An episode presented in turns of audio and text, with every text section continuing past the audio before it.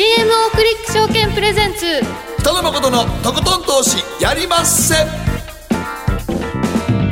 うも皆さんこんばんは北野誠です。そして進行 MC の大橋ロコです。そして番組アシスタントは早乙女里奈ちゃんです。こんばんは早乙女里奈です。そして今日は若林 FX アソシエイツ河合美智子さんにお越しいただきました。はいよろしくお願いします。よろしくお願いいたします。今日はもうテクニカル的にどうなっていくのかみたいですね、そうですね。はいなんかこうやはり1月3日にものすごい大きな動きがあったので為替市場今年はちょっとボラティリティ上がりそうみたいな声が大きいみたいですけど、そうですねはい、でも1月3日のあの急落っていうところで、ものすごくテクニカル的にはいいところまで株も為替もやっているので、はい。どちらかというと今どこまで戻るかなっていうのはやらないと、はい。逆に言うともう一度その1月3日の方向に向けて下げっていうのはちょっと難しいかなってところですね。じゃあそこそこ戻りを入れてから次の展開、うですね。いうことになるんでしょうかね。はい。えーチャートをいろいろ見せていただきながら、はい。本編でじっくりとお話伺っていきたいと思います。えーそして番組後半賢者の投資のコーナーは三井物産戦略研究所の安田沙子さんにご登場いただきまして、えー今決算発表の裏で慎重な色を帯びる業績見通しそして徐々に広がるリストラの波というのがテーマです。まあ、なかなかに驚きの決算もアメリカの方からは出てきていたりします。そうですね。はい、それでもまあ今株はこうじっかりという展開だったりするんですが、先行きはどうなんでしょうかというのを安田さんにねじっくりと伺っていきますので、えーご期待ください。そして今日の皆さんからの投稿テーマは楽しみにしている季節の行事を教えてください。ということで、まあ2月は節分からね。はい、まあでもそっちよりもやっぱりバレンタインなんでしょうねないんですね。だからやっぱりもうねあのもう名古屋高島屋という J あのアムリュでショコラ、1月の10日ぐらいからもやってますけども、もう常に人行ってますからね。そんなにい前やだって々から2時間ぐらい並んでるチョコレート屋さんもありますもん、いやいですね。でも最近はねあの女子はプレゼントじゃなくていや自分で食べるんです自よ分で食べるだって今日本で世界中のチョコのはい。食べれますからね。すごい美味しいチョコ。ね。1個500円ぐらいチョコ当たり前ですからねピエール・マルコリーニとかね一、はい。粒500円1000円するってしますします、あんなんだって箱がで買ったらあっという間に1万ぐらい使えますよ。ますよね、はい。もうねいろんな足したようなチョコレート日本に集まってくるから見てるだけで楽しいんですけど、はい。太っちゃいますよね全部食べてたら、いやいやいやいや。そうなんです。誠さん一番チョコレートもらったのは何歳ぐらいの時ですか？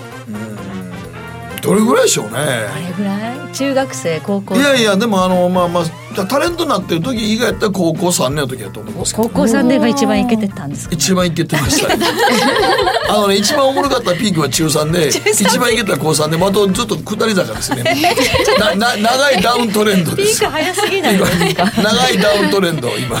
それって大丈ポイン夫トフィギュアで言うともうちょっと長いダウントレンドです どこ来てんやねんって感何じですね。きっかけでまたちょっとねでも今年もめでたく。還暦ではい60になりましたけどもというねことですからね全然見えないですね。はい。今日は皆さんの楽しみにしている季節の行事教えてくださいが投稿テーマです。えー番組ブログの投稿はこちらというところからどしどし送ってください。番組後半でご紹介させていただきます。ではこの後誠とひろ子の週刊気になるニュースから早速スタートです北野誠のとことん投資やりまっせ。誠さんより私についてきなさい。わかりました。この番組は良質な金融サービスをもっと使いやすくもっとリーズナブルに GMO クリック証券の提供でお送りします。誠とひろ子の週刊気になるニュースさてここからは誠とひろ子の週間気になるニュースです。今日一日のマーケットデータに加えましてこの1週間に起こった国内外の気になる政治経済ニューストピックなどをピックアップしてまいります。まずは今日の日経平均です。え今日日経平均108円実践安2万556円54銭で取引を終了しました。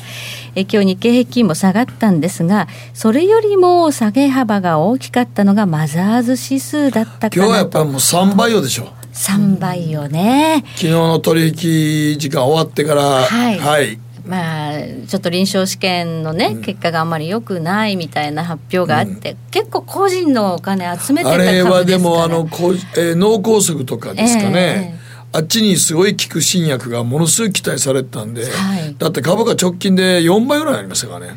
てか時価総額が5,000億ぐらいあったんですよね、マザーズにある銘柄なのに、はい。ですからこのサンバイオが今日ストップ安なんですけど、明日も値つくかどうか分かんないですよね。そうですね、ほとんどもう値段がつかない状態で多分2日3 3日日ぐらいはつかないかな。っ。ていうように言われてるんですが、はい。このインデックスに与えるインパクトが大きい銘柄だったううん、だからマザーズ賞のだからあのいわゆるベンチャー企業系全部今日軒並み売られましたからね。だからもうサンバイオが売れないから。だってサンバイオの信用改ざんと信用売り算のあの比率見たらびっくりしますよ。びっく。りしますね。みんな買ってたみんなも信用改ざんめちゃくちゃ残ってたから、あれお一生の嵐ですよ多分明日から。そうですね。うんそうすると、まあ、サンバイオを売るということでね、ヘッジできないから、他の銘柄目が。がもう売らざるを得ないから。でも大体皆さん3倍を買ってる方々はみんな創生とか、ね。いわゆるベンチャー系買ってますからね。からね。しかもあの、まあ、いわゆるあの薬製薬系買ってるんで、ベンチャーの、はい。その辺が軒並み今日売られてますからね、はい。ちょっと3日ぐらいはちょっとこれ止まらないんじゃないですか？マザーズの先物ね、インデックスも、まあ、サーキットブレーカー発動といやそれはもうだって3倍はあれなったらねしょうがないね。あの売る時に値つかないやったらもうマザーズ指数売るしかないですからね。はい。指数先物を一気に。ということが、もうこれはもうほんまになんか、この間ね、東証一部に銘柄入れ替えるからどうのこうので、マザーズ結構戻ってたんですけどね。そうなんですよね。まあ今日はだからこのサンバイオの影響がマザーズのインデックスだけではなくて、まあ東証のね一部の銘柄の大日本住友製製薬なんかね薬とか、もう製薬会社広が全部が。っちゃったっていうことはいがあるみたいですね。うんうんはい。日経平均の今ねあのドル円と一緒に戻ってきましたけど、はい。そうですね。あの今今日もね少し100円ちょっと下げたんですけれども、はい。一応2万400円500円というところになると、うん。買いがそこそこ入ってくるのでそね。そこがたいんですね。うん。なのであの、まあ、テクニカルには2万200円以下で終わらないと下げにはならないので、とりあえず2万円200円300円というところはサポートされるっていう形にはなってます。はい。はい。じゃあまだちょっと戻り、まあ今もみ合いに入っちゃってますけれども、まだ戻り余地はあの可能性としてはあるっていう感じでこの間2万800円超えから、はいあのちょっと落ちてきてしまっているんですけれども、まだそこをあの伺うチャンスっていうのは大いにありっていうところですね。そう。でも今日サイバーエージェントもね、売上予測、あ下方修正しましたからね。ちょっと100億円ぐらい。決算はね、あんまり良くないのいっぱい出てきてますけどね。うんはい。えそしてニューヨークダウです。えー昨日は51ドル74セント高24,579ドル。96セントで取引終了しました昨日はねあのアップルの決算なんかも出てきてたんですが、内容の割にはアップルが上がったりなんかして、ちょっと難しいなっていや、まあ、っていうか多分ですけど、はい。もう売られてたんで買い戻し、あの事実が出たから買い戻しそういうことなんですかね。あの3日にね下方修正したというところのショックが、はい。あのかなり大きかったので、はい。そこのところからするとこう見直し買いっていうのは入ってるっていうことなんだと思いますね。もうだからほんまにね噂で売って、もう事実でも買い戻したってことでしょうからね、まあ、ダウ平均もずいぶん。ね、あの今年に入ってから戻りましたね。そうですね。これからあの企業業績またあのはい。発表になりますので、ええ。それ以下でっていうところで、我々企業業績のいいあの株は上がるけれども、そうじゃない株は売られるっていうような、うん。今までは何でもかんでも上がってたっていうのがね、はい。あの少し変わってきてはいると思います。そうですね。銘柄の選別というのは非常に重要になってくるのかなと、それからあのアメリカの長期債の利回りですが今2.7%ぐらいなんですよね。あれ去年2018年はもうね 3%4% ぐらいまでいくんじゃないかって言わそうれですね。てたのに。3.2%のところから急激に下げ始めまそうしたね。ですね。はい。まあこれはやっぱりちょっと不安心理の表れだったりするんでしょうかね。そうです。ね。あのパウエルさんの発言とかはが一応聞いたっていうのがありましたけれどもね。はい。長期金利は2.7%ぐらい。そして、えーいろいろありましたので、ニューヨーク金がですね、1300ドルの大台を猛烈な勢いで先週回復して、そうですねはい堅調ですね。はい、これはね一つ上に抜けたチャテクニカル的にはもうちょっと上に抜けた相場なので、はい。あの金円もそれからドル金ですかね、はい。両方とも一山抜けてきてますね、はい。あの金円も4600円乗ってきたっていう感じですので、はいこれはテクニカル的にも非常にいい形、うん、そうですね、はい、あの結構ねみんな下を見てたんですよ、はいはい、であの1300が壁で129095に行くと売られっていうのでね、はい、あの先物もみんなちょっとこう売り算が溜まってたっていうのもあるんですけれども、はい、あのちょうど1300抜けたところから一つもみ合いを上に抜けてきましたので、あのチャート的にもあのかなり強い形になってます。はいこれはやっぱりその FRB、まあ、パウエルさんのこうスタンスがちょっと変わってきたということで、うん、そうですね。なんかそのあたりもこう織り込みつつあるということかもしれないですね、うん、あと世界には不確実性がいよいよ高まっている、米中だけじゃなくてね北朝鮮もそうだし、中東もそうだしということでやっぱり何かこう不確実なことがあると、やっぱゴールドっていうのは受け皿になるかなとそうですね。はいということでゴールドが非常に強い展開となってきています、はい、原油ですが現在53ドル87セントでの推移となっています。ではここでりなちゃんが今週気になったニュース、ピックアップお願いします、はい、はい、今週はラーメンチェーンの後楽園が楽天と共同開発した人工知能を使って客におすすめのメニューを提案するシステムを開発したというニュースなんですがあのメニューを選ぶ際に迷ってなかなか決められないっていう人に、はい、AI が顔と性別年齢を判断して、はい、6種類以上のラーメンの中から選んでくれるそうなんですよ。ラーメンぐらい選びましょう。食べたいのある。そうなんですよね。これってまあ人工知能の使い方間違ってると思うんですけど、はい、これどういう判断されるんですかね？えー、でもちょっとなんか人工知能にあのお前のラーメンこれめってみたいなこと言われたいですよね。うん、ちょっと一回やってみたいですね。本当ですか？うん、言われてちゃうな俺とちょっとちゃうなみたいな感じですよ、ね、私これ一回も頼んだことないんだけどみたいなやつ。そうそうそう来るかもしれないってことですもんね。それ正しいか間違ってるかが重要じゃないんですね。まあそうですね。あのまあこれっていうのが特にない方にはおすすめなんでしょうね。どうしようかなと思ってる人にはこれじゃないっていう。はい、そういうこと人工知能さんがどこでやるのそれ？えっと一応ラーメンチェーンの後楽園が都内の店舗でで来年春までには試験導入をする予定だそうです。でだね。後楽園ってあの福島に本社があるので、あそうなんですか？私小さい頃から後楽園のラーメンと餃子で育ってるんですよ。安いしね、はい、あのつるつるっとした卵麺というか、はいはい、ねあの北方の特徴が、北北方やね。ねそうそう。麺で。これで育ってきて私はもうこれまあ決まってるわけですよ。好きなメニュー、うん、だけどなんか人工知能に違うの勧められたらやっぱりそれも食べてみようかなってことになるんですか、ね、なりますよねやっぱりね。やっぱ人工知能に頑張っていただかないと。頑張って意外と良かったとかいう人工やっぱり人工知能に頑張っていただかないとね。誰かに決めてもらうっていうことですかね。そうやね。頑張ってもらえますか？あとなんかね眼鏡もそういうのあるんですそうなんです。先週末に、あの日本で初めて眼鏡もこう選ぶ際に似合うか似合わないかまあどうかを判定する AI が東京上野の眼鏡店ジーンズに登場したそうなんです。これ点数つけられちゃうらしいんですよ。お なんか私ね映像で見たんですよ。悪いよなちょっとな。こうやってこうねビビビビビってなんか。で今かけてるやつさ、似合いませんとか言われたらすごい腹立つ、ね、そうなんですよ。これがいいと思ってたのに。えいいと思ってたのにね。あるかも。でもそれはそれであのこういろいろなその人の顔立ちとか、はい、そういうのに合うようなものを選ぶんでしょうから、ちょっとやってみたい感じしますねこれは。うんまあそうですね。自分じゃああの決まりきったものしか選ばないっていうのは好みがもう、なんか自分の好みみたいなのよりはちょっとこう変わった目線で選んでもらいたいっていうのはありますね。ね。他人目線。あの写真なんかもそうなんですよ。自分が私これ可愛いなと思って気に入ってる写真よりもあるよね。なんか男の人こっちの方がいいよっていう写真ギャップがあるってことは。だから。だからもう男の人が好きなんと女性が自分で好きなんとまた全く違いますからね。そうだから自分の判断がね、ね、必ずしも正しいかっていうのは違うなと思って違いますね、はい、違いますね。なんか全能の神みたいな。違うでしょ。さ違いますよそら。男がなんかこの好きやなと思うのと女の子同士で盛り上がるもんと違いますもん、えー、そうなんですよ、そうなんです、そういうことってあるので。いやいや多々あるでしょ。うんかなりあるんですよね、はいそしたら AI っていうのはどっち目線なんですかね？どっち目線なんですどっち目線なんかようわからんけどもまあこれがいいんじゃないっていう目線ですよね。まあしばらくこんなんって流行ると思うみんな珍しがって。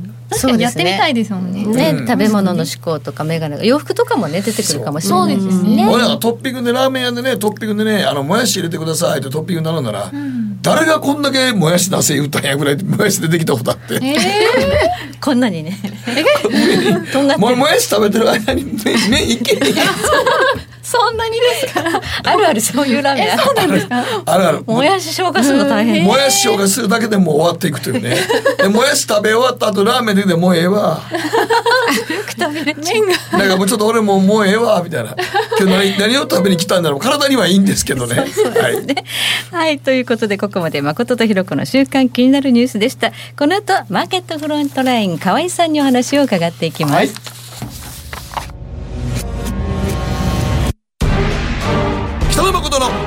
とことん投資やりまっせ誠さんより私についてきなさいわかりましたあらっしゃいご注文どうぞうーんと大盛りラーメンにトッピングでチャーシューコーンメンマ海苔それに味玉白髪ネギねあバターとわかめも全部のせ一丁シンプルにわかりやすく。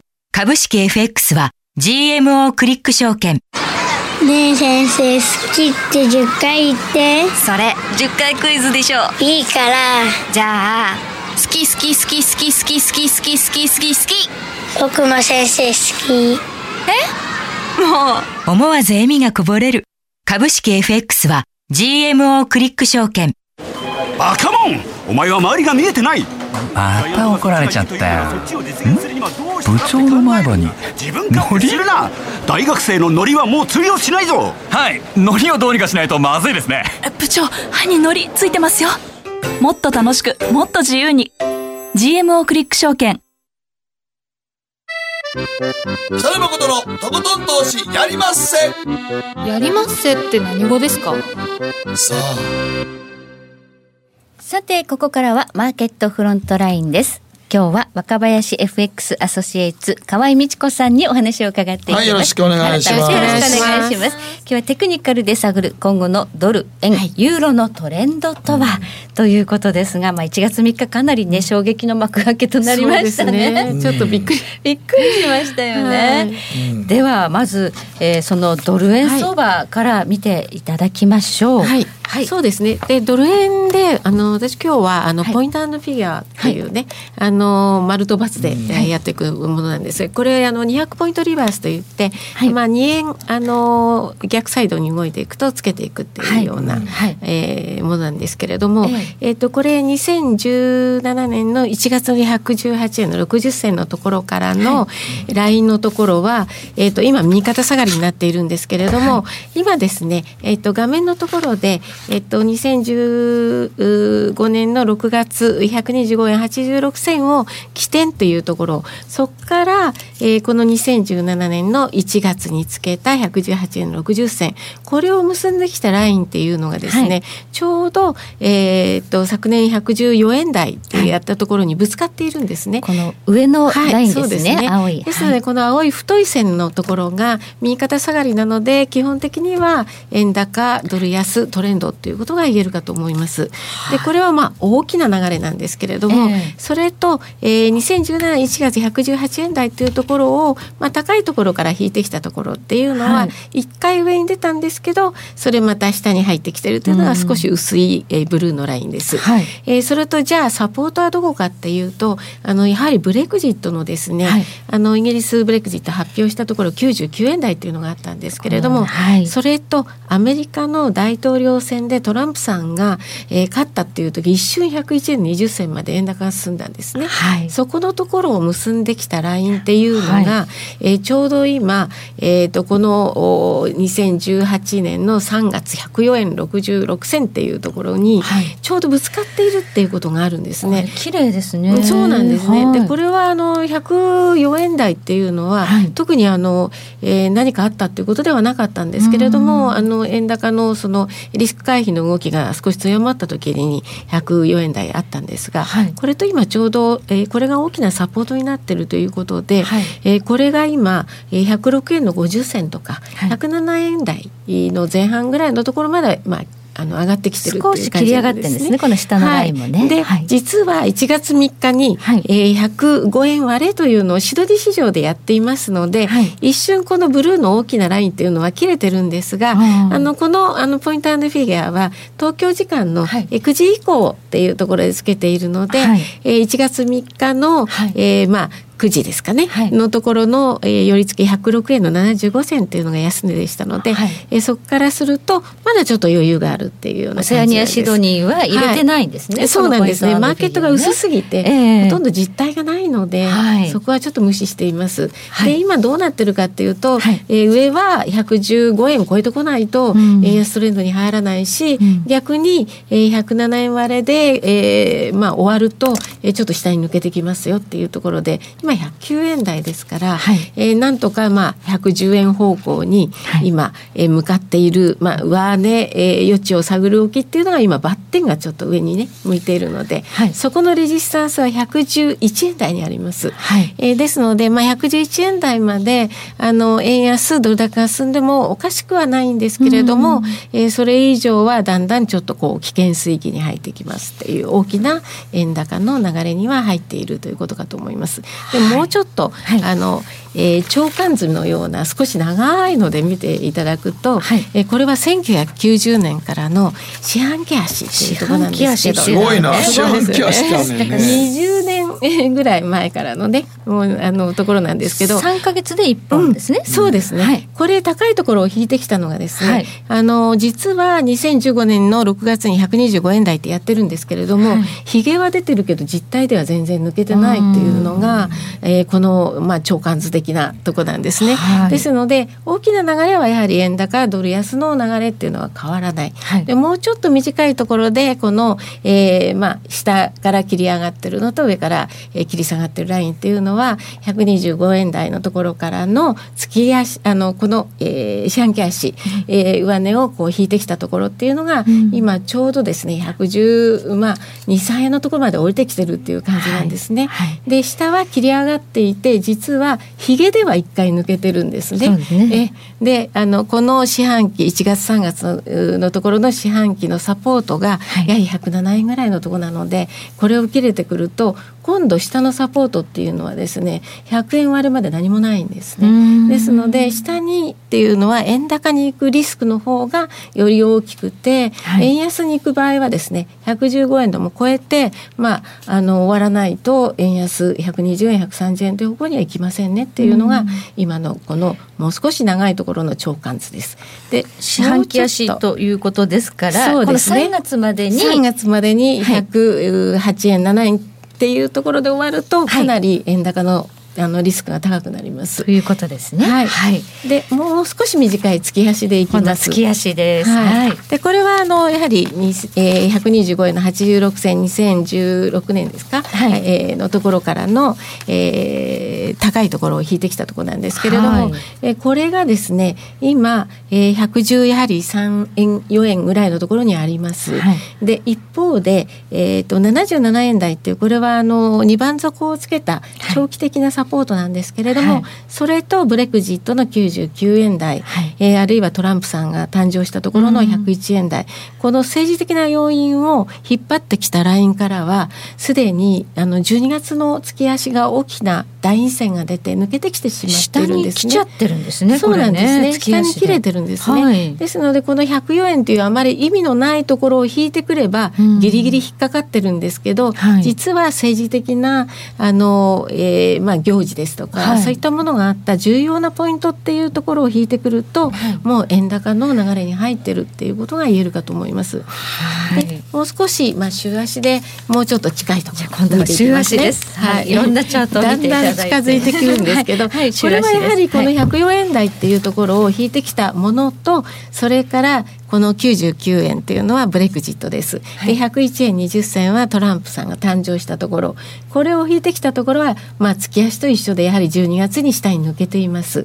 で今104円66銭を引いてきたところが、えーこの106円75銭っていうひげでちょっと下に抜けてるんですがこれ今107円のですね2 3 0銭のところに週足であります。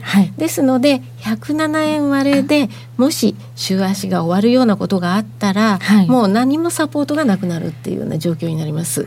で、えー実際にはですねもうあの基本的には下に抜けていますので、それがレジスタンスになって112円とかね、あの2円50銭とかそのあたりがまあ吹いたとしても、かなり強いレジスタンスになるっていうことかと思いますので。ここは戻り売りの局面ですそうですね。かね。でこの中ではい。31週と62週の移動平均線引いてるんですけれども、31週が111円台半ば、62週は110円台の半ばということで、しかも両方がまあ割合こう接近してるっていうところから見ると、えーこれ下に今抜けてる状況ですよね。ですのでまあ下に抜けたばっかりっていうことが言えるかと思うので、まあ少しこう上に戻したとしても、110円111円というのはかなりこの、えー、62週、えー、31週が上値を抑えてくるっていうことかと思います。この移動平均線も緩やかに下向きですもんね。うんそうなんですね。そうやね、はい。これ見てるとだんだんこう下向きになってんねんな。いやそうなんですね、だからまあちょっとどこで売るかの世界っていうことにはなってると思そううんでですが。しょうけど、まあ、はい111円、112円あたりはちょっと売り場になりそうですね。そうですね。これあったとしてもそこは売り場っていうことになるかと思います、ただね、今のところね、あのドルはね、ショートするとね、どうしても、金利がねスワップはね、払わなあかんから、そうなんですよね。そこがだからやっぱり唯一みんな売ると、売りたいけど、ちょっとなーって売り、躊躇するし、あんまり長く売れないっていうのがみんなあんねんよね。はい、で冷やしで、もうもう本当に直近のとこ見ます。でこれはね100あの6円75銭っていうのはまあ1月3日なんですけれどもここのところからのトレンドラインっていうのはちょっと直近の2手あの、えー冷やしでは小さいんですけれども少し外れかけてるんですよ。で今21日の移動平均線というのは109円絡みにあるので、これがサポートはしてるんですけれども、冷やしの形がこれ崩れ始めているので、じゃあどうなるかっていうとこのトレンドラインを引いているところにぶつかる可能性があるっていうことなんですね、上値トライをしても。じゃあ今それがどこにあるかっていうと110円絡みなんです。ですので110円ちょっとちょっと110円つけたら必ずちょっと上髭かちっちゃい上髭つけるんですねそうなんですね。だから110円を実態で終値ニューヨークの終値ベースでしっかり乗っかってくれば、また111円とかね、うん狙えるあのところまで、えー来るんですけど、ちょっと今この冷やしそんなに強いねあの上昇力がないので、まあせいぜい110円ちょうど前後かなっていうのが、あのまあレジスタンスとして働きやすい。それから200日線今111円のところにあるんです。緑の。緑ですか？はい、はい。そうですね。えーこれが111円台の前半にありますので、これも上に抜けてきてないんですよね。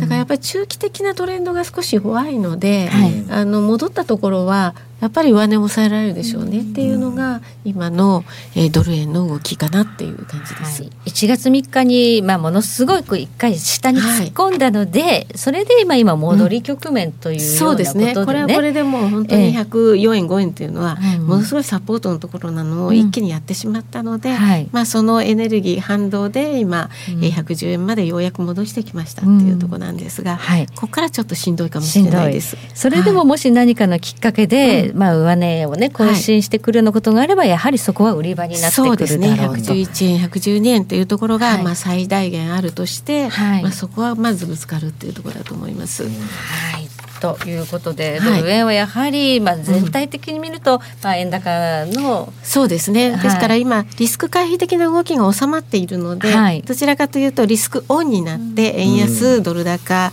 あるいはクロス円で円安、クロス円の、えーまあクロス買いっていうんですかね、ユーロとかポンドが上がってるんですけど、それもちょっとこうしんどくなってくる可能性があるということと、それからやっぱりこれからはね、あのえーヨーロッパの景気、えーこのあたりも注目されていくと思いますので、今日は特にあのユーロ対ドルということで、まあ少し大きな、えー流れを見ていきたいと思って持ってきました。ここからはユーロドルのチャートを見ていただきましょう。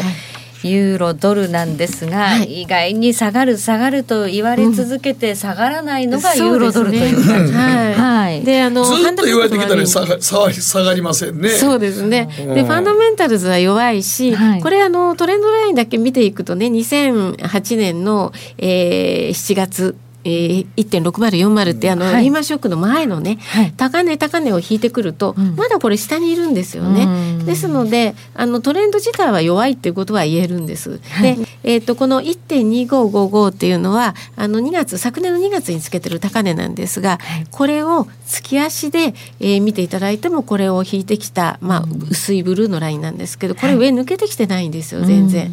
なのでこれじゃあどこで抜けてくるかっていうとやっぱり1.15の真ん中ぐらいですね、はい。1.15の50ぐらいを超えて、うん。あのまあもうすぐ月末ですから、これを超えて月足終わると1.18とかね、うん。1.2に近づくっていうような感じでどちらかというと、うん。ユーロ高の方向にうん。動く可能性が出てきますっていう感じなんですが、がこれはまだ31ヶ月の移動平均線1.1457今ギリギリなんですよ。はい。えー今週1.1457とかねそういうところまでやっているので、うん。これをしっかり超えてくるとちょっと強気になる可能性が出てきます。うん。でただ62ヶ月1.17台ですから、はい。まだこれ上抑え込んでるしまだ下向きっていうことで言うと、トレンドはまだユーロ安の、えートレンド変わらないっていうところが月足です。はい。で週足を見ていただくと、まあ、もう少し短い、週足です。えーところなんですけれども、これは昨年の2月の1.2555先ほど月足で右肩下がりのトレンドラインを引いてるのを、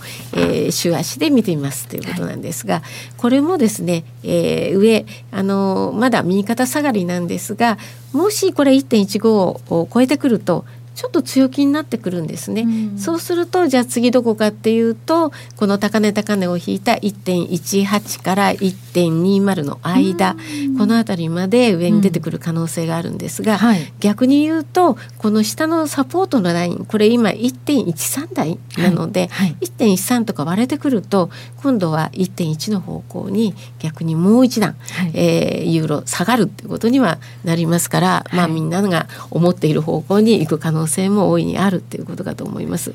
でトレンドとしては下なんだけれども、ってことですよね。はい、で31週も62週もこれ1.17台1.1495ですから、抑えてます。はい、31ヶ月62ヶ月と同じようなところにいるんですね今ね。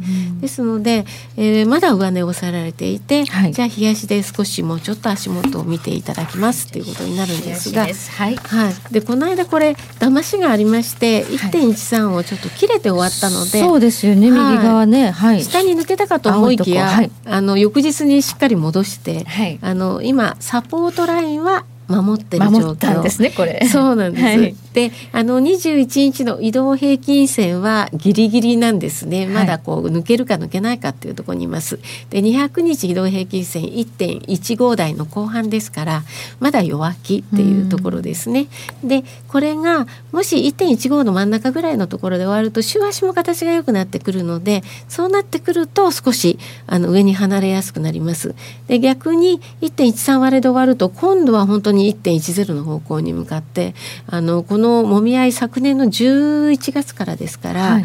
えーまあ3ヶ月そう以上揉んでますのでもし1.13割れで終わると、うん。えー1.1方向への下げっていうのは結構早くなるっていうことですね。うん。まだ下のリスク高いです。はい、先週の木曜日に ECB 理事会がありまして、まあ早ければ今年の夏の終わりぐらいには利上げがあるというふうに、はい。まあこれがコンセンサスになって ECB がその声明のまま据え置いたんですよね。そうですね。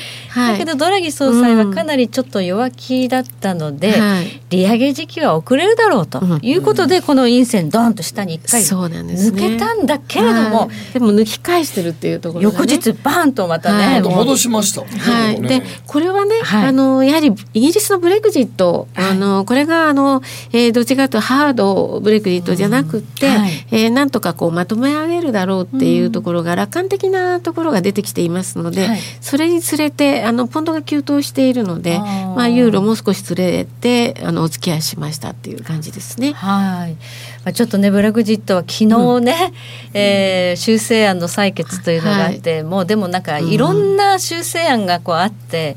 何が何だかちょっと分かんないそうですね。だからアイルランドの国境どうなのかっていうとこなんですけど、はいはい。まあとりあえずはまあなんとかあの EU と合意してっていうとこですけど、はい。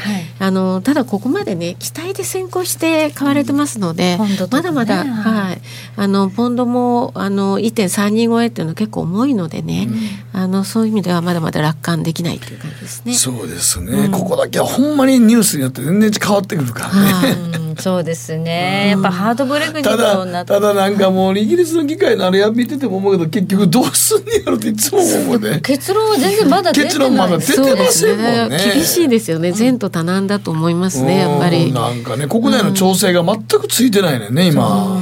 だから企業の方がね、先にもう出てしまったりしてますので、製造拠点を変えてみたりとか,、うん変えてみたりとかね。はい、ですのでそういう意味では結構あの楽観的になれないっていうところがイギリス経済は今後やっぱりね、うん。失速していくリスク可能性は本当に高いと思いますね。だからねなんか金融市場のロンドンっていうのがね、はい。割と集約したけどこれ、うん。で出たことによってちょっとロンドンのねね。うん。金融市場もなんか衰えていくんじゃないのかなって思いますけどね。ロンドンは金融だけで持っているっていうようなところがあったので、あのシティ自体のね流れも変わってくる可能性がありますね。はい、このブレグジット絡みでポンドがねかなり動いているので、ユーロポンドとかいうね通貨ペアの取引もあるのでねはい。これにつれてこうユーロドルが動いたりするっていうんで、ちょっと難しい時がありますね。そうですね。はい。ということでえここまでマーケットフロントライン河合美智子さんに伺いました。ありがとうございまありがとうございました。ありがとうございました。北野誠のとことん投資やりません GMO クリック証券の魅力は何といっても業界最安水準の株式手数料。さらに企業価値や業績が一目でわかる財務分析ツール。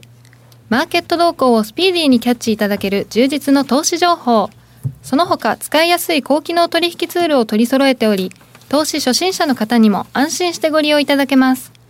また GMO グループの株主優待を使うと保有株数に応じて最大2万9000円の手数料相当額がキャッシュバック。GMO グループのお得な優待ぜひご利用ください。株式取引なら GMO クリック証券。GMO クリック証券株式会社は関東財務局長金賞第77号の金融商品取引業者です。当社取扱いの金融商品のお取引にあたっては価格変動などの理由により投資元本を超える損失が発生することがあります。お取引をする際は当社のホームページや契約締結前交付書面で手数料などの諸経費及びリスクについて十分ご確認ください。北野誠のとことん投資やりませ。ん誠さんより私についてきなさい。わかりました賢者の投資さあ改めまして。三井物産戦略研究所安田沙子さんです。こんばんは。お願いします。よろしくお願いいたします、はい今回のテーマは決算発表の裏で慎重な色を帯びる業績見通し徐々に広がるリストラの波？そうなんですよ。えー、あのちょっと暗い話ですね。ちょっと暗い、かなり暗い話になってしまいますけど、雇はい用統計ですとかね、労働市場の指標なんかを見てますと、もう絶好調で向かうところ的なしに見えますが、はい。実は意外に暗いニュースって出てきてたんですよね。ん。まあそんなところだったりですとか、決算のお話をしていこうと思いまが。ますずは決算ですね。そうですね。はい。ええ。で、まあその米株ですけど、年初からアップルショックの後、募集続進してまして、結構調子良くて、反発はものすごい勢いで。そうなんですよ。5週連続ですか。びっくりしますが、はい。ええ。その一つのドライバーがやっぱり決算じゃないですかというところがありまして、ええ。で決算といえばまず金融ですよね、はい。金融のところから出てきましたけど結構しっかりしてましたと。で、うん。気になっている貸し出しの部分も金額ベースで増えてたというところで安心感が出てます。はい、というところもあるんですけれど、はい。実はでも S&P500 の構成企業の増益率って見通し見ていきますと、はいまあ、2019年のあすみません2018年の10、12月期第4クォーターですね。あのやっぱりドンと伸び率って落ちるんですよね、はい。まあ、これは税制改革法案が成立した後の下駄がちょっと外れてしまうということで、はい。2018年の年初だったりですとかもう20%超え、まあ、25%ぐらいの増益率でしたけれども、はい。第4クォーターはだいたいまあ10.2ぐらいという試算値になっています。で、あのー最初に銀行の決算割と良かったですねとは申し上げましたがええ。実はこの10.2か5かだったかな最近の数字でちょっとまた変わってましたけど、その数字って、あの実は1月の初めの時と比べると下方修正されてるんですよ。もともと12%ぐらいって言われていた増益率ですけど、最近はもう10%付近まで落ちてきてまして、でこれは2019年の第1クォーターも同じことで。でこちらもですねあの最初は1%超えだったんですが、うん。今ではもう0.7という数字に下方修正 されています。はい。で金融はしっかりしてたけどさあなんでなんでしょうかというところでですね、はい。でちょっと次のページ見てもらいますけれども。金融の部分ですね。はい、金融分は確かに総貸付額、特に JP モルガンを中心に割としっかり伸びてきてまして、はい。やっぱり税制改革法案のおかげでアニマルスピリッツが目覚めて潜在成長率アメリカってやっぱり強くなったんじゃないかとはい。いう期待をしてしまうんですが実はこの次ですねあのこの貸付と金額をはい。銀行の総資産比で見てみますと、はい。あんまり伸びてないんですよ。横ばいですね。ほぼ横ばいなんですね。ああそうですか。はい。そうやって考えてみると、まあ、はい。インフレなんかのね状況もありますから、はい。名目ではやっぱり金額で貸付額伸びていってるんでしょうけれども実態で見るとそんな伸びてないんじゃないかなというところが伺えます。額面でだけ見ちゃいけないわけですいけないってことですねね。はい。はいでなんでこんなに増えてないんですかねというところもあるんですけど、はい。はい。銀行さんが別に努力しないわけではなくて、はい。実はですね商工ローン見てみますと、はい。あの融資基準割と緩和寄りなんですよね。次のページを見ていただきますと引き締めてるわけじゃわないんです、はい。確かにうん。フェドは9回利上げしてきましたと、はい。で今はなんか中立金利のところまで引き上げたら終わりにしるかしないかっていう話ありますけどでも実は金融環境っていうのはそんなに引き締めに入ってなくて、はい。銀行自体は需要を喚起しようとまだまだあの融資基準に関しては緩和寄りなんですね。はい。であの上に行けば行くほどあの貸し出し需要が下がってうん。融資基準が引き締められるという悪い方向を示しているんですけど、はい。直近の2018年以降というのはその黄色が需要拡大を報告した銀行ですけど、はい。少なくなってるんです。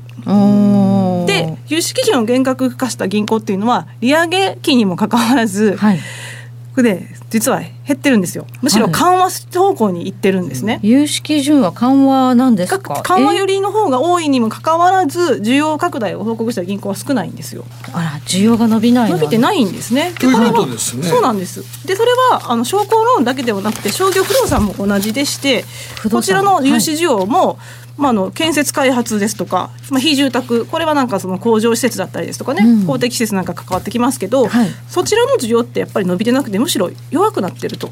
はい。税制改革法案成立して本当に成長潜在成長率押し上がるはずだったのに、あれって話になってまして。はい。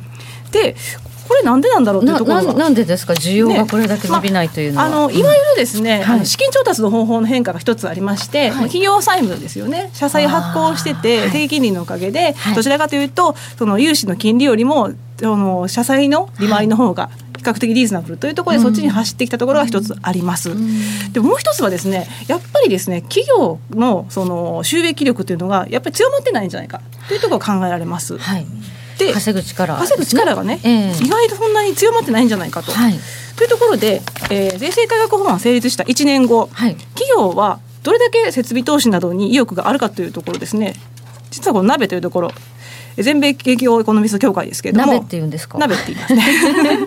鍋。鍋。鍋が鍋しまあ今の季節ですけどね。うん鍋の季節。鍋が研究今調査したと。調査したところ、はい。その設備投資だったりですとか採用の計画を変更してませんという回答が8割超えてるんですよね。あらまあ増やさないんですね。はい。はい、でまあ、これ2018年第4クォーターに変更しませんでしたということで前期と比べてもちょっと増えてしまっていて、うんあれ税制改革法案で法人税率引き下がったよねと、うん。で設備投資も全額控除になってますよね、しかもレパートリーありましたよね、い。やその割にはあんまり乗り気じゃない。ななんなんでですか？やっぱりね、はい。あの売上がいまいちだったということで、はい。例えばこの調査を見てましても、はい。売上縮小したっていう回答っていうのは第4クォーターに増えてるんですよへねー。まあその不確実性要因って言われますけれども、はい。やっぱりね追加関税のあたりだったりですとか、はい。あとはその中国の景気減速だったりですとか、はいまあ、そういうところが響いてるのかなというふうに思われます。大きな景気のサイクル考えると考えるとねからさっていうのがちょっとあるのかもしれないですね。それこそそのアップルの決算でも、えーあの一応増収増益という意味では市場予想を超えたとはありますけれども、やっぱり大中華圏グレーターチャイナの部分のエリアね、へこんでますもん大きくへこんでましたし、やっぱり中国って不確定要因ですと。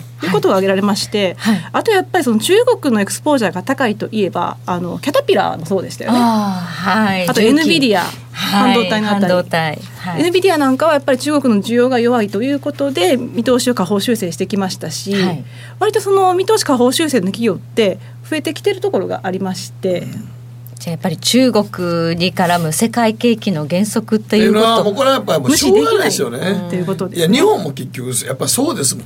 中国関連今売られてますからね。そうですね。そうなんですそれ考えると積極的にリスク取ってこれから新規でお金投じようみたいなことがやりにくいですやよりにくいでしょう。あからさま中国が減速してるの分かりますからね。そうなってくると企業はどうやって収益力を高めるかという話になりますけど、はい再編ですよね。実はあの最近流行っているのが再編でして、はい。まあ、それはもちろん例えばあの小売業であればオンラインに特化するだったりですとか、うん。自動車メーカーでしたらもう SUV に特化してはい。乗用車部門を排除しますだったりですとか、まあ、そういう動きがまずありますよね。はい。まあ、そういった影響で例えば GM 思い出されますけれども、はい。リストラ1万4千人って出ましたよね。再編するとやはりいらない部門がなくなっちゃうわけですねですから。その分人員も削減されると、あのテスラなんかもフルタイムの従業員7%だったりですとか、はい。あといわゆるディフェンシブと思われるベライゾンなんかもですね、4万4千人という数字を年末出してきていましたので、はい。こういったその人員削減っていうところをカウントしているチャレンジャーグレイこちらが出している数字なんですけど、はい2018年の人員削減数というのは54万人になりまして、はい前年比で30%の増加をしてるんですすごいよ。結構増えてるんです。あれ？って感じですけどね。いや、ギャッ普通だから逆でき、ね、景気良ければね、はい正社員の採用を増やしますからね。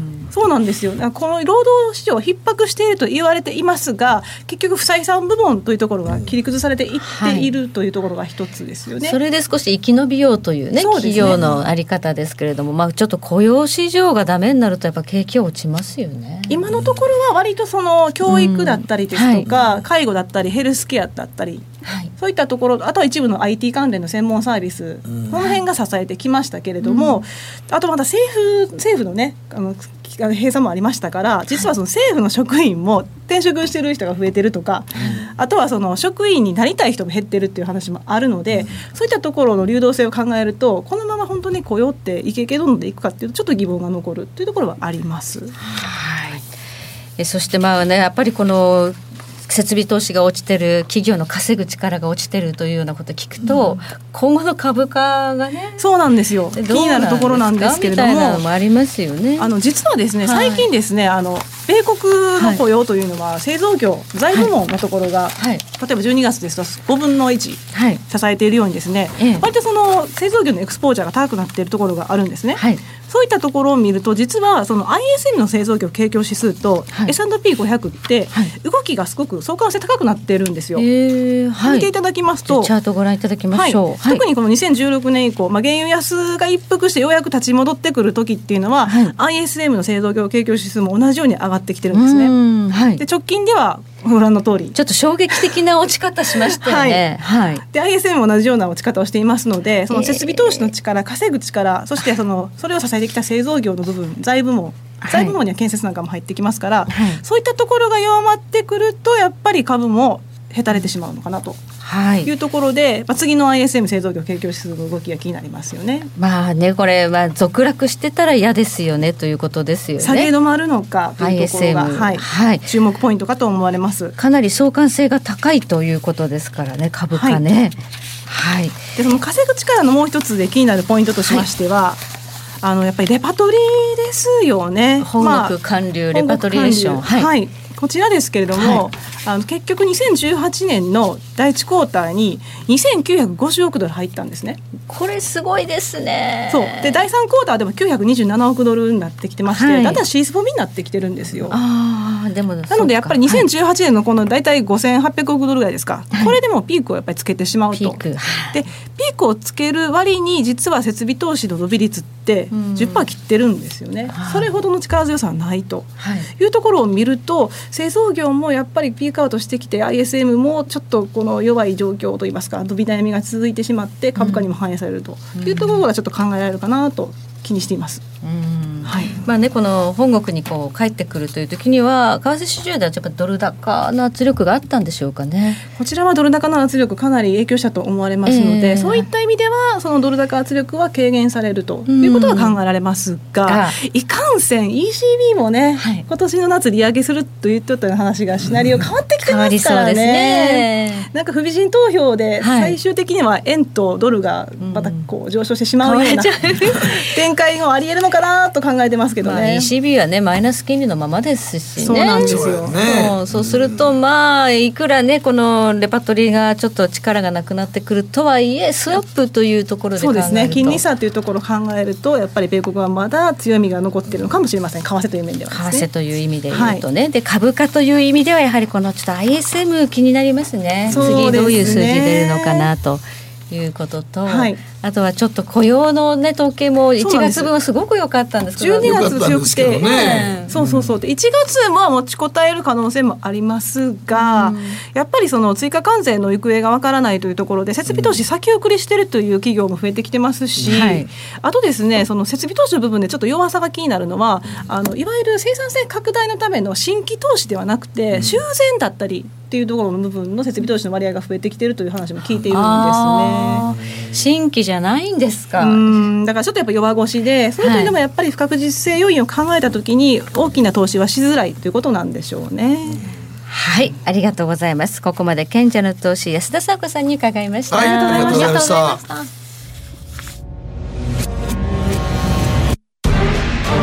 北野誠のとことん投資やりまっせ誠さんより私についてきなさい。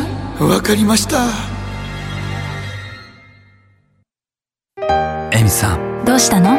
僕最近考えてしまうんです。毎晩月を見上げるたびに僕の将来はどうなってしまうんだろうって。同時に思うんです。この虚しい気持ちに寄り添ってくれる女性がいたら。好きですで。よくない？シンプルにわかりやすく。GMO クリック証券すると川上からどんぶらこどんぶらこ。どんぶらこって何？桃が流れてくる音だよ。じゃあかぼちゃは？こ天ぷらこ天ぷらこかな。鳥は？唐揚げこ唐揚げこ。おやすみ。置いてかないで。頑張るあなたを応援します。GMO クリック証券。占えましたぞあなたの未来。えどんな？あなたは努力次第で大きな成功を収めますただし野菜中心の食事と早寝早起き適度な運動をして健康なんだよ。母ちゃんのセリフと一緒じゃん。未来は自分で切り開く。株式 FX は GMO クリック証券ここからは皆さんからいただいた投稿を紹介していきます。今日のテーマは楽しみにしている季節の行事教えて。はい、えー、こうちゃんからです。名古屋には長尾城を中心とした尾張四観音と言われる4つの観音様がそれぞれの方角にありまして。へえ笠寺観音龍禅寺観音荒子観音樹木寺観音というところで毎年2月3日にそれぞれ節分会やるんですがその年の恵方の方角にあたる観音様では盛大な節分会がこれ南南東とか東北とか分かれてるんですね。豆まきは当然ですがこれなんてね福木投げや福餅投げ。ああ餅投げたりするな餅巻きますねたまにあれね。はいはい毎年その方角の恵方の方角の観音様にお参りに行くとご利益があると言い伝えられてますということですね。ちなみに今年の恵方は、えー東北東南で龍泉寺が一番いいということでございますね。それはなんかもう地元にね即したイベントっていうのがあるんですね行事がね。はいはい。楽しみです、はいこちら月丸さんからで私の好きな行事は冬至です母の作るかぼちゃの煮物を美味しくいただき夜は大好きな柚子をたくさん湯船に浮かべて柚子の爽やかな香りを楽しみながら入浴。美味しくて温かくて派手さはないけどほっこりできる行事で私は冬至を楽しみにしています。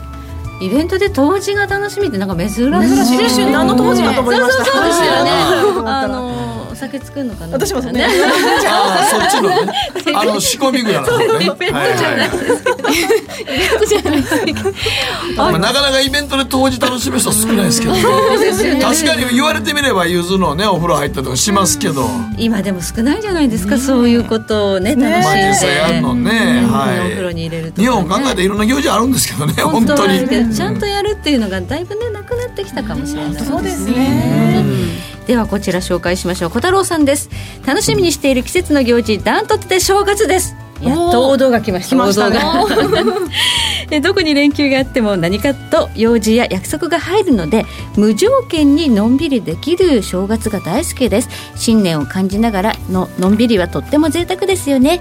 余談ですがバレンタインはとても困ります。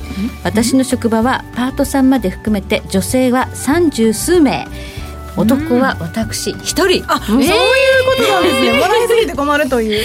バレンタインをいただくといらんわ。お返し。いらんわ。お返しが絶対いらんわ。い。やそんなもん一人でお返しせなあかんもん。パートさんもお返しされなくて申し訳なくだから思われるもうそれはのでもうバレンタインで禁止にしないと。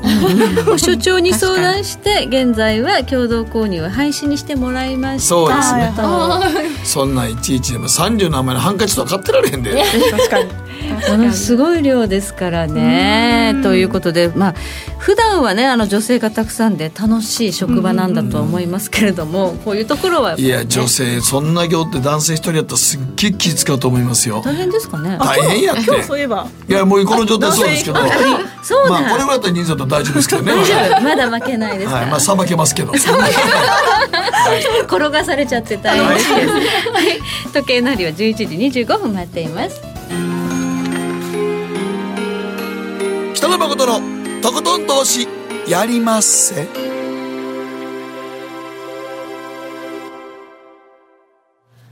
この番組は良質な金融サービスをもっと使いやすくもっとリーズナブルに GMO クリック証券の提供でお送りしました。はい、ということで、注目、今日はあの延長戦なんでここでお別れとなりますが、えー、主なスケジュール、ポイント言っておきましょう。あ、それからそうですね、イベントのお知そうなんですらせです。最後の、えーお知らせになると思いますが、はい2月17日日曜日午後1時から東京永田町 JA 共済ビルカンファレンスホールで北野誠のとことん投資やりますせ公開収録開催となります、はい。もうたくさんお申し込みいただいてるんですが今日は最後のお知らせとなります。北野誠さん早乙女里奈ちゃん、そして武者リサーチ代表の武者良二さんそして私ということで、えー番組トークさながらに2019年の相場を展望していきますので皆さんぜひ足を運んでくださいということで、えーこの番組初めてのイベントになりますので、えーぜひ皆さん、えー2月17日日曜日は東京は長門町の会場にお集まりいただければと思います。お申し込みはラジオ日経イベントセミナー欄というのがございますのでこちらからクリックしていただいてこのイベントを探していただければと思います。皆様のご来場お待ちしています。はい。さあここから来週に向けての注目のイベントなんでしょう。まず今夜ですかね。まあまあ、今夜はまずね、あの、パウエルの議長の会見ありますから。はいはい。はい何を言うかということでパまあ、ウエルさん、多分政策金利は据え置きやと思いますけどね。まあねここで上げたらびっくりしますよね。びっくりしますけどね。えーみたいな。ガラガラガラっとみんなが崩れていくと思います先ほど言った2月1日の IMS の製造業景況指数もちょっと注目ですね。そうですね。そうですね、あと今米中の閣僚級の協議がはい。行われて、全然ニュースこれ中身出てこないねんけど、何喋ってなんで出てけへんの？一応でもあの31日の後に、あじゃあ後にまとめて声明は出るとかいう話をしてたりですとか無印さんがねちょっと関税もしかしたらってこともおっしゃってましたけれどもね、でもなんかこういうのって普通どんな話してるからちょっとニュース漏れ聞こえてくるんだけど、今回は。今回は全くと言ってほどもリーク的なね報道もないないからね。うん。あんまりいい感じで進んでないんじゃない？かまあいい感じで進んでだいたいリークされますからね。なんかねあのうまくいってまそうなね。なんかマーケットの反応を見ようとしますもんね、はい。えそしてもう雇用統計もありますからね、はい盛りだくさんね。盛りだくさんということで、えー値動きには気をつけていただければ、えこの後は延長戦今日は拡大版ですのでお二人とはここまでとなります、どうもありがとうございました。はいありがとうございました。ありがとうございました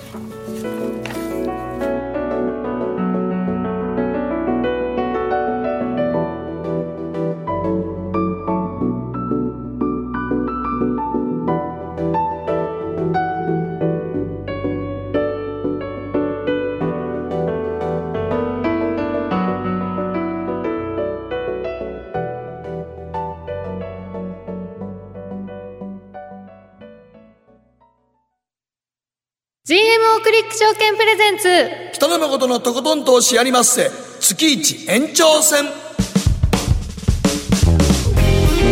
さあここからは北野誠のとことん投資やりますせ。月一延長戦です。はいここからはとことん投資やりまっせの通常のね放送ですとまあユーストリームだけなんですけれども最後のこの月末だけは本放送も交えて拡大版でお送りしますので、はい。この後てっぺん0時までお付き合いいただければというふうに思います、さあ今日は広瀬隆夫さんに米経済それから企業決算になんかもね、ついてお話を伺っていくんですが、はい。誠さんのコーナーもあるからね、はいはいありますね。どんな話になりますか？今日はあのあの新築マンションについてというお話ですマンション。マンションですね。今なんかね都心部にはいっぱいできてるんだよねニョキニョキそうでもちょっとねいろいろちょっと買い手側の傾向も変わってきてますのでそこがちょっと面白いなと思いますけどもね。誠さんってあれですか？そのマンション投資とか僕はもうマンっション投資全然やってないですよ。てバブルの時も手出さんかった？やらんかったですね。よかったです、ね、僕は基本的にあの、まあ、不動産を信じてない人間なんで。あそうなんですか、はい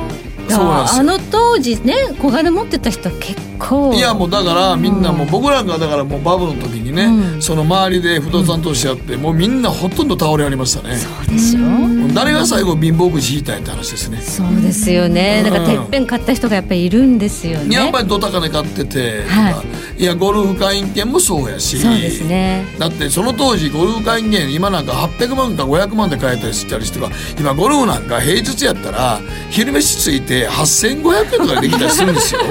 その当時のバブルというの一番すごい名門って言われたゴルフ場って1億円ですよ会員権。いやー。会員権ですよ、信じられないですね。信じられないでしょ。まあそれがバブルというやつだったんですけれどもね。さあ今日はマンションのお話というのが、えー北野さんからいろいろと提言がありますので、はい。こちらも楽しみにしていただければと思います。ということで月一延長戦早速進めてまいりましょう。この番組は良質な金融サービスをもっと使いやすくもっとリーズナブルに GMO クリック証券の提供でお送りします。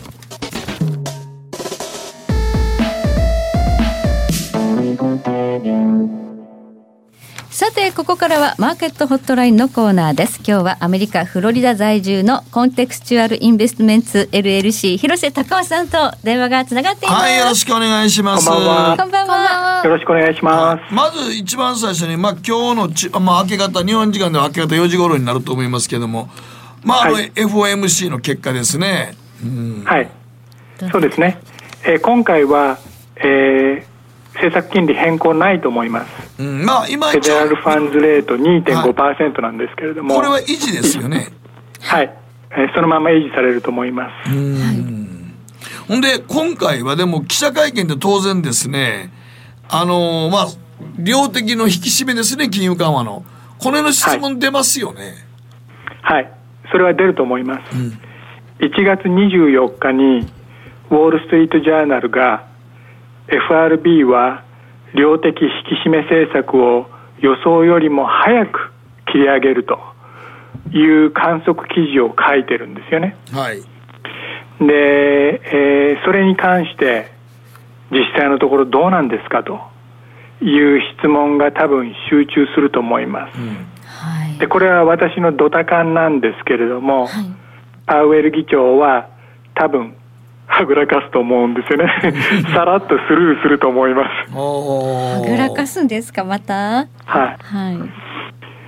でそれはどうしてかというと、はい。今パウエル議長トランプ大統領から非常にそのプレッシャーをかけられてるわけですよね、緩和しろ緩和しろっていうふうにね、でそのうん中央銀行が政治というか、まあ、大大統領からの圧力に屈したというその実績を作っちゃうとですね、非常にこれ金融市場にとってまずいわけですよ。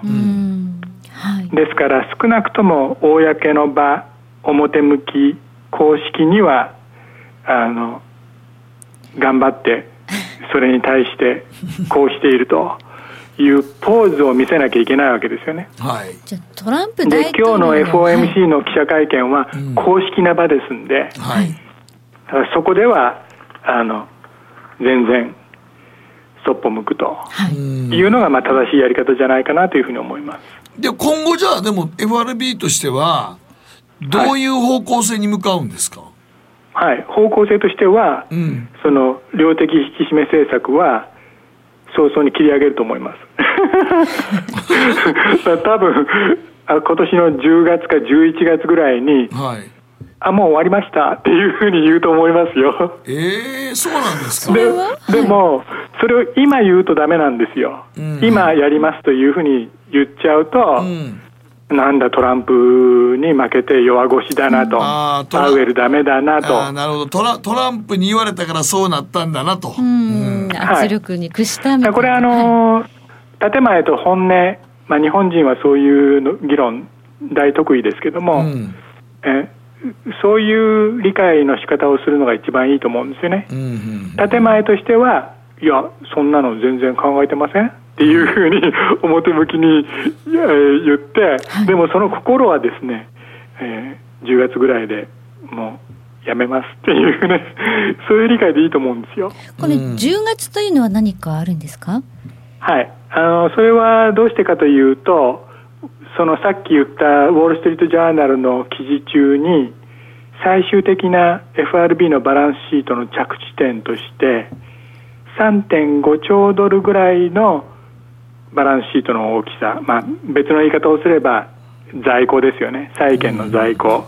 が3.5兆ドルぐらいじゃないかなということを、ニック・ティミラーオスというフェドウォッチャーの記者が書いてるわけですよね。ああヒントがあったわけですね。はい、はい。で、今現在の FRB のバランスシートは4兆ドルです。はい。だから、えーこれからあと10ヶ月ぐらいかけて、というのは毎月毎月500億ドルのペースでバランスシート縮小してますから、はい。だからちょうど10ヶ月で3.5兆ドルに到達するわけですよね。500×10 で5000億。はい、なるほどね。はい。あのーだから結局だからそのやり方ってあの、トランプ大統領からの圧力に屈しなかったという感じの演出ですかねこれそうです。演出です。やっぱり演出ですよねこれ。そうなるとね、おー。でなぜねはい。そのパウエル議長ってうん。すごくあのトークがうまくてはい。しかもすごく明瞭にうん。分かりやすい言葉でうん。喋る人なんですよね。はい。縦板に水って感じですよ。弁護士さんです、その割に、はいなんか言ってることが二転三転して、えー、何なのこれって感じでですね、マーケットはすごく混乱してるんですよ。あそれはどうしてかというと、あの前任者、うんジャネット・イエレンそしてその前々任者のベン・バーナンキ、この2人はその FRB 議長のその言葉しかそのまあ武器がなかったんですよ、つまり政策金利は実質ゼロにした、そして目いっぱい量的緩和政策で債券も買った、ということで、えーこれ以上市場をリードしようと思ったらあの私の言葉を信じてくださいというもう金利はもう未来永劫にわたってず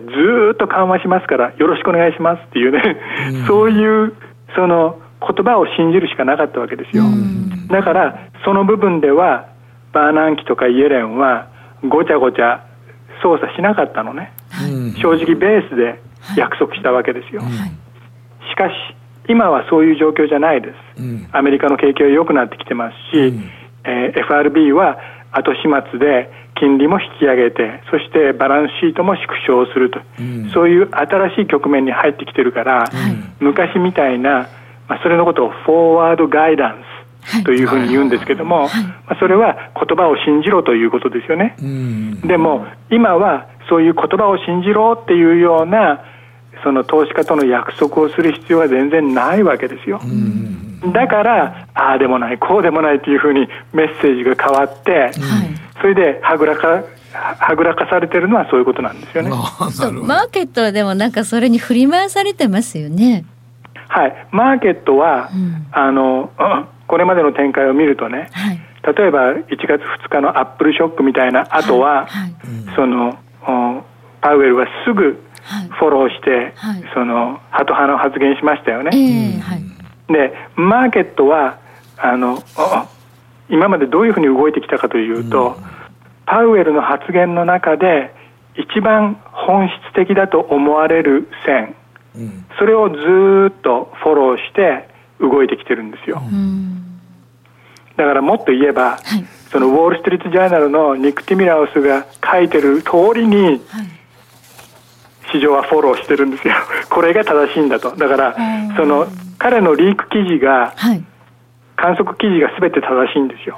その通りにマーケット動いてるんですよ。えー、じゃあパウエルさ今日あたりのその記者会見で例えばそのはいのらりくらりした時に、マーケットはやっぱりちょっとネガティブに動くということはありますか？ネガティブに動く可能性あります。ありますでも、はい今後3か月後、半年後、振り返ってみたら、ああ、あの時ウォール・ストリート・ジャーナルのニック・ティミラウスが書いた通りになったよねっていう形になると思います。なるほどね。でもそれは、はい記録はウォール・ストリート・ジャーナルの紙面上には残ってるけれども、FRB のその声明文とかそういう過去のやつを見ると、どこにも書いてないわけですよ、それは。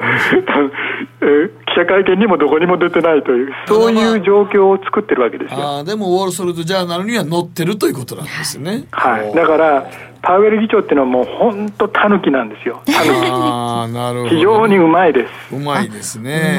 だから多分彼は名議長になると思いますよね。でも今の言い方聞いてるとなんか本当にあの現地を取らさずでもリークはしていってそれを市場を誘導していくっていう形を取ってるわけですね。そうです。はあ、そうです。今そしてあともうちょっとしたらあのもうすぐ米中の実務者会議の結果出てくると思うんですけど、はいはい今のところあんまりニュース出てないんですけど出てないですよね広瀬さんどういう展開になっていくんですかね？今のところ全くふちょっとよくこういう時って大体ほらリーク出てくるじゃないですか、はい。それが今出てきてないっていうのはどういうことなんですかね、まあ落胆があるでしょうね。どっかでね。やっぱりそうなんですね。うんはい、それと、やっぱこのうん問題っていうのは、トランプ大統領対中国ということよりも、もっともう一回り大きい、そのアメリカ対中国という問題ですんで、例えばそのワーウェイのその CFO の方が今、カナダで拘束されてる問題なんかも、あれ、7年越しで追っかけてきてる問題なわけですよね。FBI の職人が職員が3万人も動員されて調べ上げた案件なんですよ。だからそれってトランプと関係ないんですよね全然ね。だからそういうような大きなことが動いてるんで、やっぱそのトランプ大統領のパフォーマンス一つで、えー流れが変えられるかっていうとですね、まあ、ちょっと難しいんじゃないかなっていうふうに思いますね。はい、あともう一つ気になるのが、あの、半導体関連部門が冴えないですよね。冴えないです。今、決算発表シーズンなんですけども、テキサスインストゥルメンツも決算悪かったし、インテルも決算悪かったし、それから NVIDIA も決算悪かったですよね。一つ言えることは、そのまあ米中貿易戦争を今やってるわけですけれども、そうするとその経営者のマインドとしてはですね、先行き不透明だなと。こういう時にはでかい先行投資設備投資の決断あんまりしたくないなという形で、まあ、ちょっとそのおそういう設備投資を中心としたその意思決定がですね、えー遅れてるというか、まあ、ずれ込んでるというか、まあ、そういう、まあ、傾向があるんじゃないかなというふうに思いますね。全体として見てどうですか決算。はい。えー今回のお決算発表シーズンあんまり良くないです。よくないですか、はい。で、えーっと EPS はあーなんとかえっちらおっちらあの数字出してきてるんですけども、売上高面で見見るともう箸にも棒にもかかんない 悪い数字のところが多いですよね。でガイダンスも弱いですし、だからそれを受けて、えー今年通年の SP500 のコンセンサス EPS 予想も、このところスルスル下がってるんですよね。でそんなに、えー業績悪いのになんでマーケットぶっ壊れてないのというと、それは、えー長期金利があー少し下がってきたんでバリュエーション的にまあ、その下支えが出てきてるということだと思うんですよね。じゃ個別の決算は良くないけれども、まあ、マクロの金融がなんとか支えてるというのが今のそういうことですよね。はい、でそれはあの突き詰めて言うと、はい、なぜその投資家は、うん、気持ちが動転してないかというと、はい、パウエル議長がきちんとフォローしてその投資家のエクスペクテーションをですね正しい方向に導いてるから、だからみんなあたふたしてないわけですよ。でも例えば今日 FOMC の記者会見ありますけども、はい、そうするとスルーせざるを得ないと思うんですよね、僕はね。はいはい、そうすると、まあ、みんな慌てると一旦はいう可能性もあると思うんですよね。はい、今日はちょっとあの面白いミーティング記者会見になると思います。はい、わかりました。注目ですね。ねはい、どうもありがとうございました。はい、広瀬隆夫さんでした、ありがとうございました。以上マーケットホットラインのコーナーでした。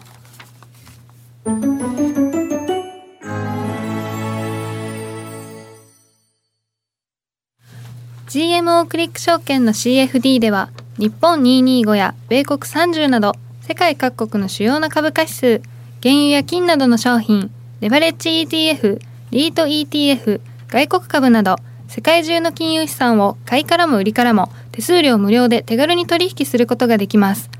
今まで気になっていた世界中のあの指数あの銘柄あの商品に投資ができます。パソコンからスマートフォンまで高性能なトレードツールも魅力。CFD も GMO クリック証券 GMO クリック証券株式会社は関東財務局長金賞第77号の金融商品取引業者です。当社取扱いの金融商品のお取引にあたっては価格変動などの理由により投資元本を超える損失が発生することがあります。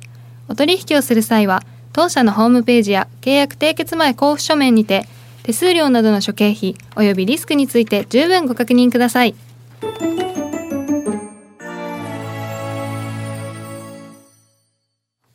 さてここからはやりまっせマンスリーニュースのコーナーです。さあ誠さんがピックアップする今月のニュースは、はいえー、現在ですね新築マンションの販売が原則が鮮明になっていると。いうことなんですね。はい。はい。まあ、あの、ちょっと、まあ、不動産経経済研究所、これ、あの、日経新聞の記事なんですけども、はい、まあ、東京、神奈川とか埼玉とか千葉の1都3県なんかは、なんかリーマンショックがあった2008年を下回って、バブル経済が崩壊した1991年に次ぐ契約数があの低水準になってると。初月の初月の契約数ですね。はい。はい。もう約10年ぶりにあの不調と言われてる70%、3年連続下回ったと。はい。いうことなんですね。はい。まあ、景気のいい時は、あの、いい物件が出れば。はい。みんな飛びついて。飛びついて買って。はい。来たとそうです。今なんかだからもうマンション業界なんかも、完成した時はこんな風ですよって言ってあのいちいちマンションのあれ作らんとバーチャルリアリティで見せたいとか、ネットで見せてますから、こういう家ですよっていうのを見せて、完成形のモデルは出したりするんですけど、それよりも何よりも一番今大きいのは、あのみんなの生活様式の形が変わってきたってことですね。生活様式。つまり車を若い子たちがあんま買わなくなってるっていうのもあるし乗らないですね。乗らないってなると、まあ、カーシェアリングとかが主流になってきてるでしょ、はい、そうするとマンションってそれそそう考えた時に駅から徒歩10分以内っていうのが大体もう。それ以外遠いのいらんねんと。なるほど。基本的に電車で動くそう、電車で動くのがもう若者なんで、それで人口減もやってる中で、はい、そんなにマンション建ったから売れるっていう時代も終わってるしっていう。終わっちゃったんですね。だからもう実際に、あの、駅前の、なんか商業施設があるようなところに、ちょっと歩いて5分から10分で、雨に濡れなくてもいいっていうところら辺までが限界なんですよね。はい。はい。そうですか。なんかでもすごく供給量は多いですね。いや、供給量多いんですけども、えー、だからもうこれ、オフィスもそうなんですけど、はい、まあ今リートがね、この間まですごいいいと、あの日経東証とかよりもずっとリートの方がいいよって言ってたんですが、はいえー、僕、実は、今年から来年にかけてもその多分東京オリンピック終わった時ぐらいで多分リートかなり危険やと僕は思いますよ。はい。うんこのマンション価格、はいこれだけね、その契約率、初月契約率が27年ぶり低水準にまでね、うん落ち込んでいるのに下がってないですよね、まだ。そうなまだ下がってないだって。本当にちょっとね、郊外でもオークションざらにああるんですよ。でもね、うんその郊外のオークションうんも結局駅地下なんですよ。だから都心まで東京の新宿までとか東京駅まで1時間ぐらいかかるんだけどそこではその街ではああ、なるほど。一番近いんですよ。便利便利なとこにあるっていうことですね。しかも商業施設がちゃんとある。で、これが今のところ一番売れてるマンションで、それ以外はほとんど空いてるんです、今もだんだんだんだん。あ、そうなんですか。うん。このね、価格がまだ保たれているうちは、はい。なんかこういうニュースが出ても、はい。まだその大きく経済に与える影響影響っていうのはなかなかそうは後になるんですけどもと思うけど。実際はこれはかなりもう厳しくなってきて、いやつまりみんなの生活様式が変わってきたんですよ。ここがだからもう結局あの今駅地下じゃないと売れなくなってるのもそうやし、はい。あのーだからもうねなんか千葉でしょ、はい。ね、でも千葉でもやっぱりもう離れたところで土地持っててもみんな意味あると思ってないですからね。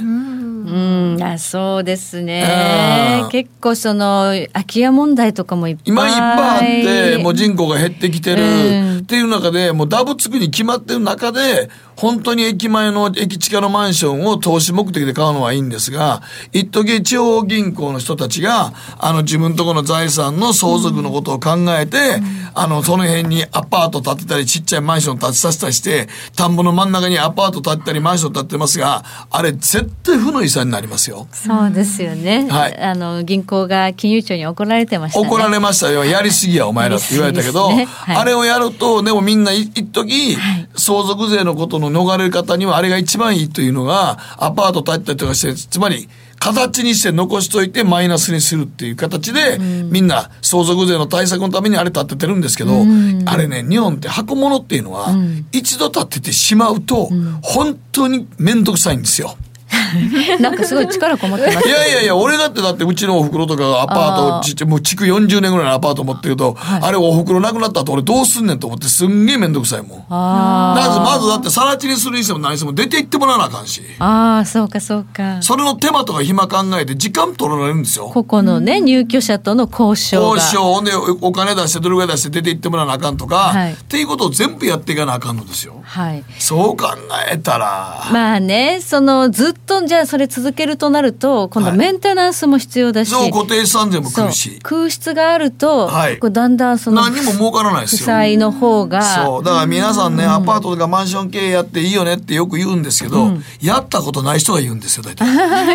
いや憧れの不労所得の切 だから本当に、あの、ほんまに駅地下のマンションで、そこを買って、あの、人に貸すって言って、駅地下5分ぐらいやったら、まだそれは不動産としての回転はするでしょうけど、人口減でそんなにマンション建てて、ましてや、僕なんかに言いますと、タワーマンションなんかに住んだら、どんだけメンテナンスかかると思ってるんですが。メンテナンス無理だって話もありますよそう、だから一番悲しいのはタワーマンションで3階に住んでる人ってよくわからないですよ、僕。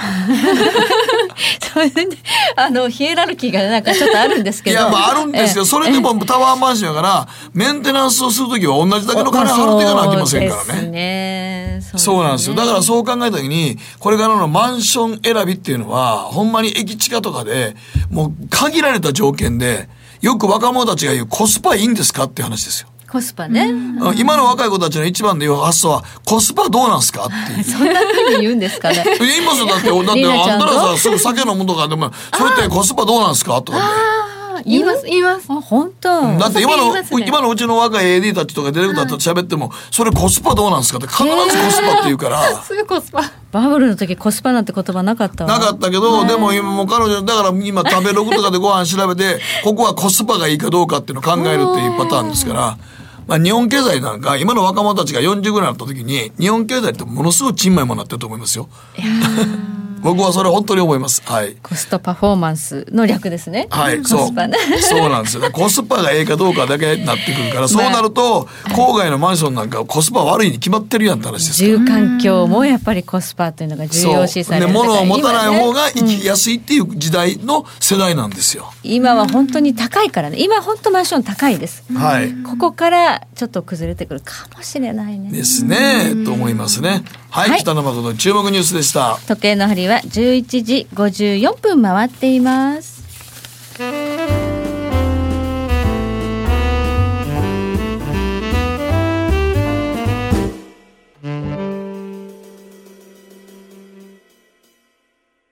さてそろそろお別れの時間が近づいてきました。この番組は良質な金融サービスをもっと使いやすくもっとリーズナブルに GMO クリック証券の提供でお送りしました。はいということでございましてまあ現在のニューヨーク市場はい。はい、その前にですね。あその前に。先ほど本編のエンディングで2月17日の公開収録のお知らせを私、はいおそらく最後になるって言ったんですけど、はい。最後じゃないみたいです。あそうですか。まだね、まだあの、そそない訂正せんでもええやん。別締め切りは2月8日。しれっと知らんふうにしとってええ2ねん。月8日の予定ですので。大体みんな忘れてんねんえぜひね皆さんねまだまだあの募集しているということですので、終わりませんので、はい。集まってください。まあ来てくださってありがたいと思いますけど、はい。でもほんまにあのねだからようコスパ使えへん？若い子。うちの娘もやったらコスパって言葉使う え娘さん使うの？うわなんかちょっといやだからな。みんなでご飯食べにに行ったりとかそういう集まんのも、でもあれ面白いなと思うねんだけど今の子たちってほんまコスパって言葉をよく使って、あそこの店コスパ良かったよねとかコスパ悪かったよねって言うけどそれお前らはさどういう計算でコスパ出してるのと思うねん。ああそうね。まあ安くてお得な感じだっただけじゃないの？感覚感覚やろ？多分ね。多分ね。うん。弾き出してないとそんなに。そんな弾き出してない、ね。だからだからなんかちょっと美味しかった安かったコスパ良かったねって言うねんけど、うん。でも今のなんかこうコスパっていう言葉を使ってるね若者世代がめっちゃ増えるってことは多分居酒屋とかすんげえ潰れていくんやろうなと思いますけどね、うん。そうですね。飲まない子たちもめちゃくちゃ増えてるし、あこちらはそんなことないです。はい。あれこちらはちょっと。あ昭和昭和。あ昭和じゃないです。その割には漢字知らんけどな昭和の割には。漢字は苦手です。ゆなちゃんは結構お酒召し上がるタイプ、でも本当にあのマンションなんかに関しては僕はあの投資とかいうやり方をするんやったらほんまに駅近5分以内のところら辺で買っとかないと買って投資するやつそこしかないですね。そうですね、下手になんかちょっとまあええかと思って僕らぐらいの考え方でそんなそんなに遠くないやんとかって思ってても車使わない世代とかになったら遠いって10分なんてってそう言われますからなりますよね、うん、10分私遠いと思うもん。それ駅近って私の中では呼ばない、私の中でね。10分10分。そんな遠くねえよ。遠い遠い10分。あんた都会で10分ってそんな遠くねえよ。いやいやいやいやもうそれ一駅歩くぐらいの気持ちになっちゃいますね。いやいやいや、まあ運動不足なのかもしれませんけどね。うん。はい。ということで、はい。まあ今中国の景気もね怪しいという中で中華マネーもこう引いていく可能性があるということを考えると、うん。やっぱりちょっと不安がありますね。ね。さあ、はい。今のマーケットどうなってる？知らんけどね、聞くなよ自分のとこにあるやろパソコンえー ダウ平均今ね239ドル高。聞くなよ 239ドル高ってけ結構ダウ堅調な感じですよ。はいはい、で、まあ、ドル円も今109円60銭ぐらいまで上がってきていますので FOMC 前になんかこう意外とリスクテイク気味になっていいます。さあ今日はてっぺん0時までお付き合いいただきましてありがとうございました。ではまた来週、はい。この番組延長戦やってるけどコスパ悪いんですよ。確かに